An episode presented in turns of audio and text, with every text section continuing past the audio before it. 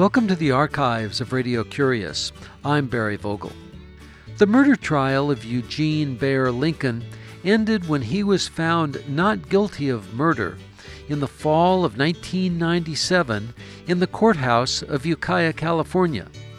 He was acquitted on charges of first degree and second degree murder, and with the jury divided 10 to 2 to exonerate him on the manslaughter charges.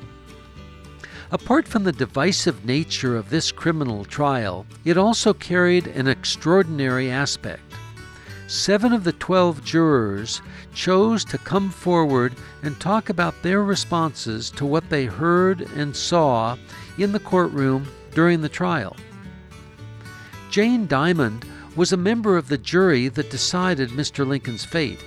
She attended every session of the trial and every aspect of the jury's deliberations. She's our guest in this archive edition of Radio Curious, talking from her home in Fort Bragg, California, in the fall of 1997.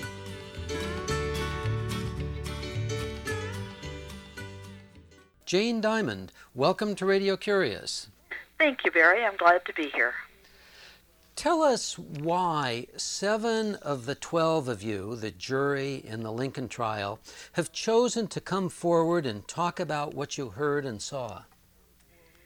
Well, I think most of us have two immediate concerns. The, the first is that we would like to uh, do whatever we can to ensure that Eugene Lincoln is not tried for manslaughter and the the reason for that is that there is not evidence, uh, you know, that would convict him, and we feel that it would waste a lot more time and energy and not move forward into healing and reconciliation that most of us would like to see happen.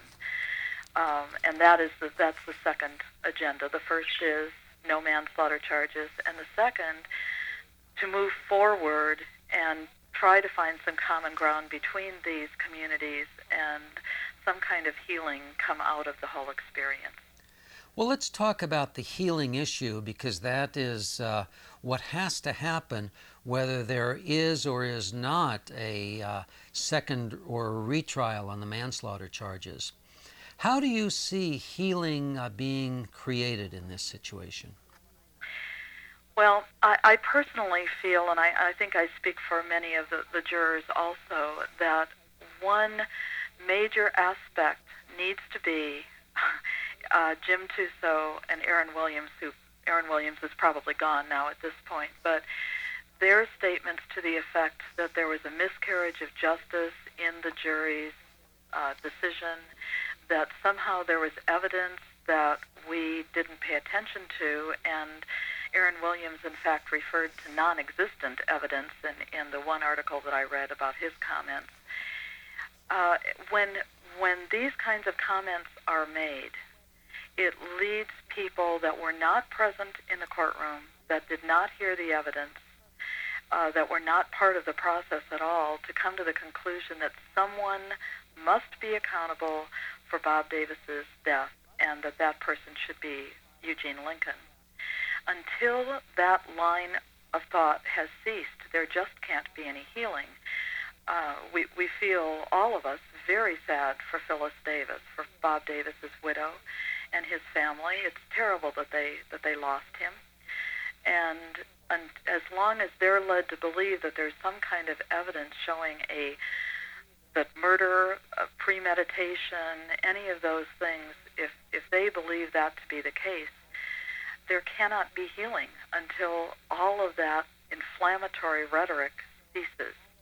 And at the press conference last Thursday in Ukiah, um, both Bear Lincoln and Coralie Simmons and Lucia Lincoln spoke about the need for healing and reconciliation. And I was very impressed with that, their need to, to move forward and, and work together and find common ground. What I find is extraordinary about this situation is that uh, seven of the 12 jurors are willing to come forward, and before you were just average citizens in our county uh, who really didn't know much about this case or its background. Mm-hmm. It, it, it is extraordinary. I think it's extraordinary also, and I think most of us are rather shocked to have come out at the end of this and not walk away from it, and instead to, to keep going and see some bigger issues to address. Indeed, um, I I am just an average citizen. I've lived on the coast since 1984.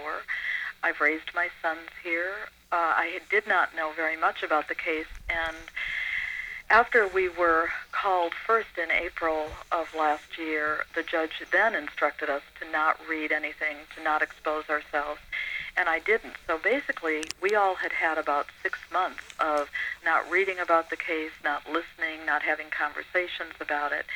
And so we went into that trial really not knowing the whole story or any of the various uh, stories that people told. And we came out uh, quite convinced uh, of certain things that we want to keep talking about. What was it that uh, convinced you or that motivated you um, to be on this radio program, to attend a press conference sponsored by the defendants, uh, to be an, an, activist, something that you weren't before? Well, uh, frankly, Aaron Williams' comments, uh, as quoted in the Press Democrat on Wednesday, October 1st, uh, led me to go to the press conference October 2nd. Uh, he was so disrespectful of the jury and it really was so misleading in his comments that I felt, and I know other people felt, that we really needed to do what we could to get the real story out to people who were not present in the courtroom. Can you tell us what he said first and then what the real story is? First, he talked about uh, that he just couldn't understand how the jury had had not convicted uh, Eugene Lincoln of first degree murder, and how shocked he was when we did not guilty on second degree murder. And the one piece that that uh, of evidence he cited, and it's non-existent evidence, was that after all there was a tape of the gunshots, and six of them were Dennis Miller's, and the other two. Uh, that an expert had testified that the other two could only have been fired by a gun such as that of Eugene Lincoln. And that, that is simply not the case. The evidence that we got was that the last six shots were consistent with an automatic, but there was no evidence about the first two shots. And, you know, I could go on and on about the details of the evidence, and I won't do that unless you ask me to. But when I saw, when I read that statement, and others of us felt this way too, we felt so misrepresented, and that he was deliberately misrepresenting what the case was, that we felt we needed to do what we could to set the record straight as just your average, ordinary citizen going in, doing their civic duty, following the law. There were 100 pages of instructions that we followed very closely, and we wanted to do what we could to get the, the correct information out. What is it like uh, to sit as a member of this jury and be told after every session of the court that you can't talk about it and that you cannot form an opinion? How do you control in your own mind not forming an opinion? It is very difficult. Uh, it, it is very difficult. And the judge uh, was quite firm with us every single time we left the courtroom, whether it was for a break, a recess, a weekend, or overnight. He told us that every single time. Um, basically, we received a lot of information, and you know, since we weren't allowed to speak about this at all, even to our fellow jurors, and certainly not anyone else, we we weren't ever able to process all that information that we were receiving. So I didn't necessarily have a hard time not drawing conclusions. I kept looking for the evidence that would convince me of something, and not finding it. Uh, and so, I, in my mind, I would be thinking, well, there's this question and that question that haven't been answered. But I think that we all were really careful to do what we could to not draw any conclusions until until deliberation. What happened in, in the deliberations? How did they come together?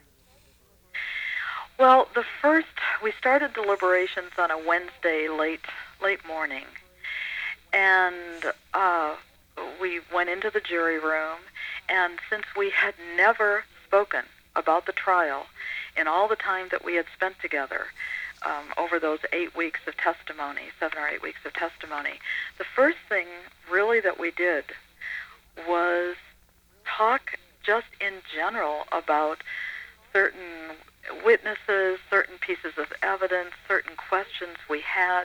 We did not take a vote right away.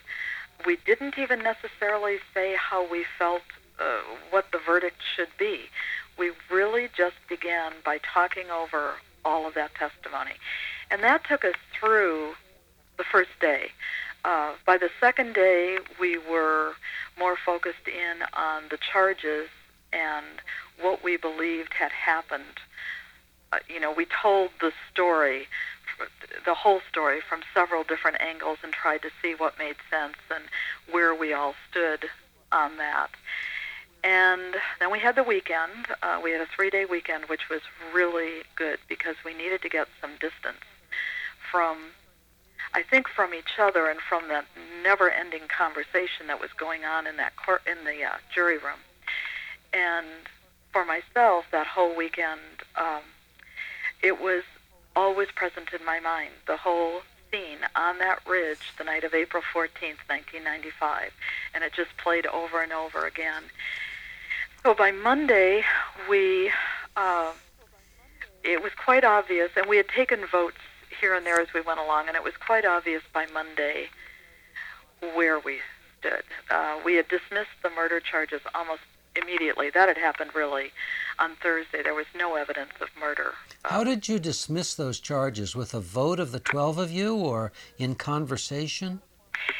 It was it was not a formal vote. It was a conversation and a consensus of all 12 people trying and, and reading those instructions. I, I can't uh, emphasize enough how important those instructions were to us. And so we would go and we read over and over again the description of first degree murder, second degree murder, attempted murder, self defense, and tried to see where the evidence, we went over all the evidence. We looked at everything, um, talked about each piece of it. We had the photographs up and by by Thursday, it was absolute consensus that that murder was not had not that there was no evidence of murder.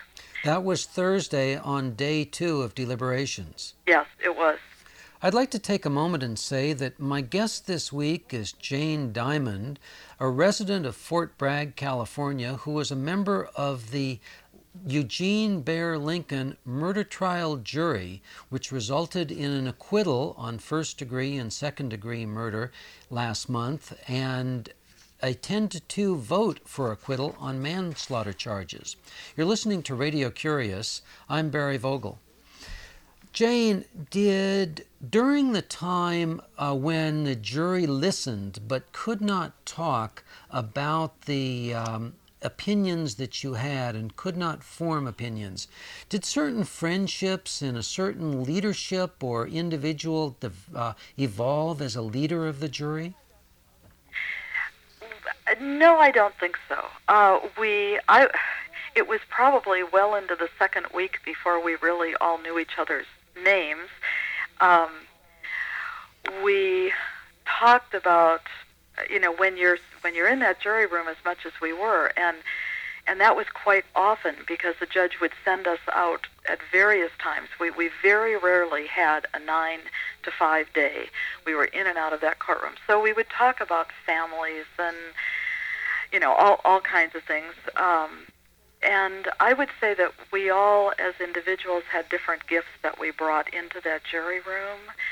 But in terms of leadership, I don't think so. I, I didn't feel that way. I don't know if other people felt that. And then ultimately, we had someone volunteer to be the foreperson, the foreman. So we didn't even have to take a vote or, or deal with that. We had someone volunteer. And then each one of us participated in the deliberations in our own way. How was it that uh, two of the 12 of you uh, felt strongly enough for a manslaughter conviction that it ended with a hung jury?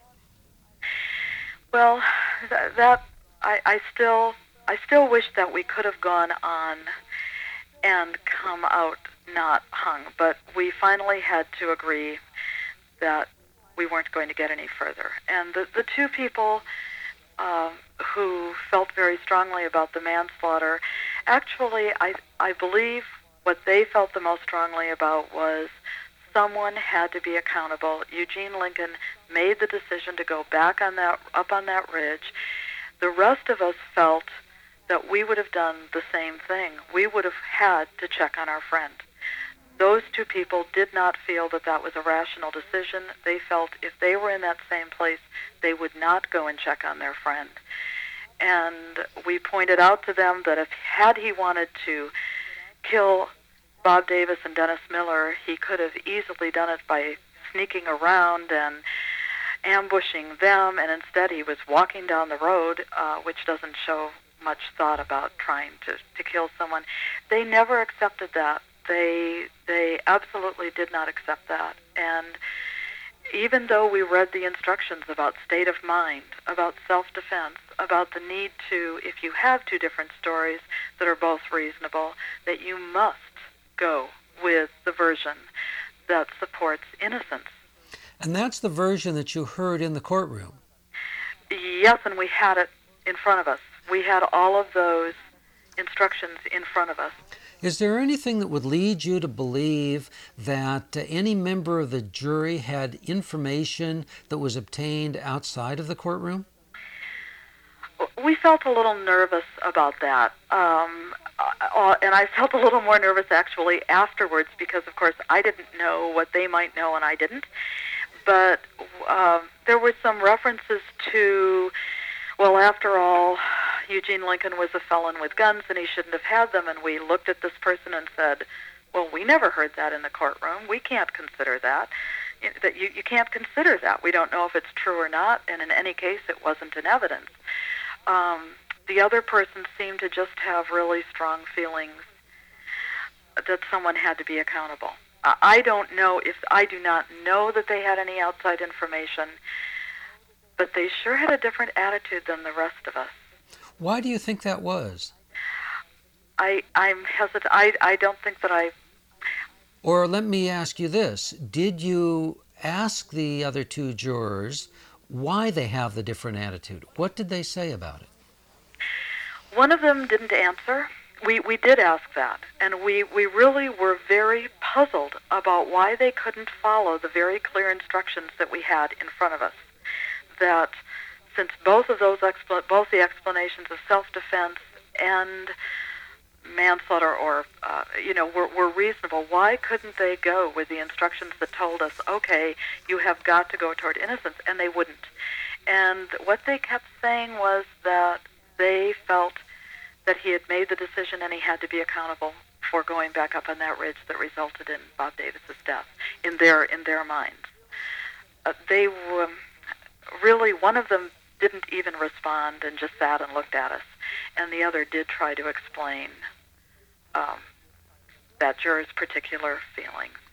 I'd like to ask you about the uh, courtroom itself and the effect, if any, of the presence of um, the sheriff and Mrs. Davis and um, the Lincoln family members and many members of the community present in the courtroom. Did that affect the jury in any way? Uh, I don't. I don't believe so. I personally was not sure which one of the spectators was Mrs. Davis, and I did hadn't really known who Sheriff Tuso was, and then I finally sort of figured it out. And again, I also didn't know who the family members of Eugene Lincoln were. I had no idea really of who the individuals were in the courtroom. Most of the jurors uh, really just paid attention to the lawyers and the and the witness. And we didn't look we didn't make too much eye contact i think with the with the courtroom. So i don't think that it had an effect other than underlining the real importance of doing this right of really listening really not making up our minds before the decision, did the jury ever become aware of the fact that uh, the sec- the defense part of the uh, trial was broadcast on public radio? Yes, the judge told us. He told us the day that that started. Did that make any difference? No, no, that didn't make any difference at all. I'm glad people had an opportunity to actually hear what went on in the courtroom. I think that leads to people being much more informed instead of just reading a summary of it. Although some summaries, like Nick Wilson's in the Albion Monitor that I've read since, made me feel like I was right back in the courtroom. They were so accurate.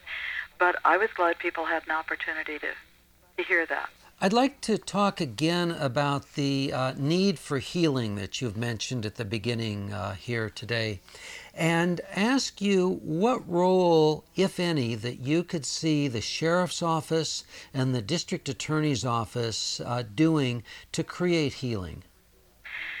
Well, the first thing I think would be to not go forward with a manslaughter trial. I think that's going to keep the wound absolutely open in the law enforcement community, for the Davis family. It's going to open it all up again for them. And frankly, it's going to get nowhere. Any jury is going to come to the same conclusion we did. If they do go forward, is there any evidence that they could present that would change your mind to vote for a conviction for manslaughter? No. I I'm assuming that we had all of the evidence in terms of the bullet fragment, uh, the sound recording of the the bullets. Uh, we were very uh, puzzled about the trail of blood, and that was never really pursued. And there's something very unusual about that. There was evidence that just did not hang together in the in the prosecution story. Um, I can't imagine any evidence that would change any of our minds. Why do you think the case was prosecuted in first degree and second degree murder with such uh, fervor um, as it was? You know, I cannot imagine why it was. Uh, the only guess that I would make is that again the the rather emotional feeling of it was a police one of the people that lost their lives on that ridge was a police officer and there just was, I think, a great overreaction. Uh, Why? To that. Why? Why was there the overreaction? Yes. I don't know. Other than a feeling, I, I'm afraid to go down that road in a way. Um, I think that I think they felt someone had to be accountable. Um, but in that whole thing, Leonard Peters somehow got lost, and he died on that ridge also uh, the, the whole thing was a terrible tragedy. I don't know why they pursued it in such an overstated way. Uh, both the way that they started presenting it immediately, their presence in the valley after it happened apparently was quite heavy, and then the, the murder charges. Why did they do that? Tony Serra asked those questions at the press conference, and I agree with all the questions he asked. Why was this charged as a murder case? And we don't have answers yet. We don't have any answers. After the trial was over, what kind of reaction did you receive from uh, your family and friends and acquaintances for having been a member of this jury? Overall, people first said, "Thank you for doing your civic duty," uh, you know, and, and uh, which was was very nice to hear. Um, my family and friends were very supportive all the way along, knowing they couldn't talk to me about how I was spending all of my time. And they were they were happy to hear the details of what we had done and how we had come to that conclusion. There are a few people who have said to me that Bear Lincoln got away with murder.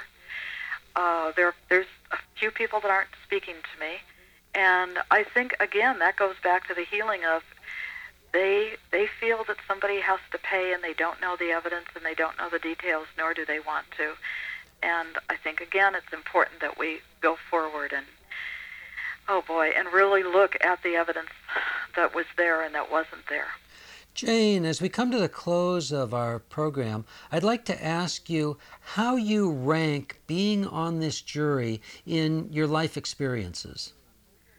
Oh, this has been a major life experience and I didn't really expect it to be. I, I'm still puzzling over, you know, over how I feel about the whole experience. It was very, very difficult. Not only the driving, I drove to Ukiah and back every day, four days a week, for eight weeks, and and you know that gets a little tiring. Sure. The living in a vacuum, not being able to speak at all about what was going through my mind, what I was hearing and thinking, and all of that. And then those questions, the, the why questions of why this trial happened the way it did, uh, has had really an, a deep effect on me and I think on most of those jurors, and that's why we're speaking out. If it hadn't affected us, so we would not be speaking out. And let me, maybe I can give the, a last image that stays in my mind that was very effective, and that was the last day when people knew we were bringing in a verdict, and on the we went up to our little conf- our jury conference room and looked out the side window and saw all of the armed sheriff's people getting our van ready to take us to our car after the verdict and you know SWAT team and lots of people with guns and uniforms. And we looked out the front window and by then there weren't many people out there. They were in the courtroom but there was an altar out in front and that's where Bear Lincoln's supporters had been. There was an altar there were burning candles. And you know just the whole difference of approach that made a deep impression on, on all of us, I think. Well, Jane, I want to thank you very much for joining us on Radio Curious. And before we close, I want to ask you the question I ask all of my guests, and that is very briefly, could you tell us of an interesting book that you've read lately?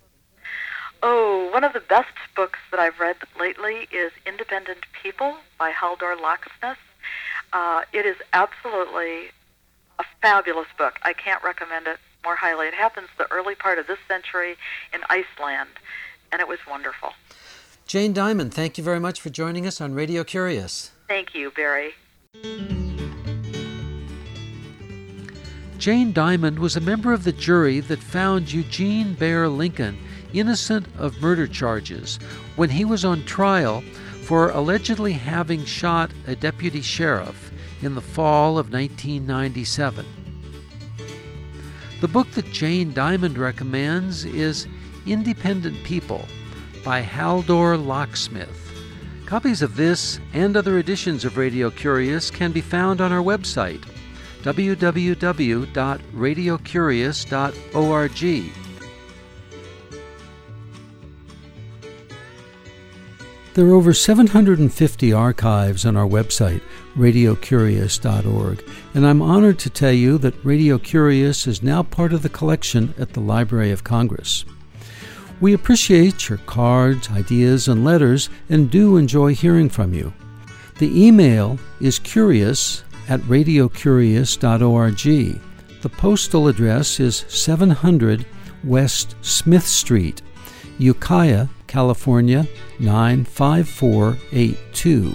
The phone is 707 621 5075.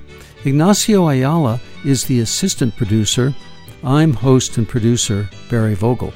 Thank you for listening.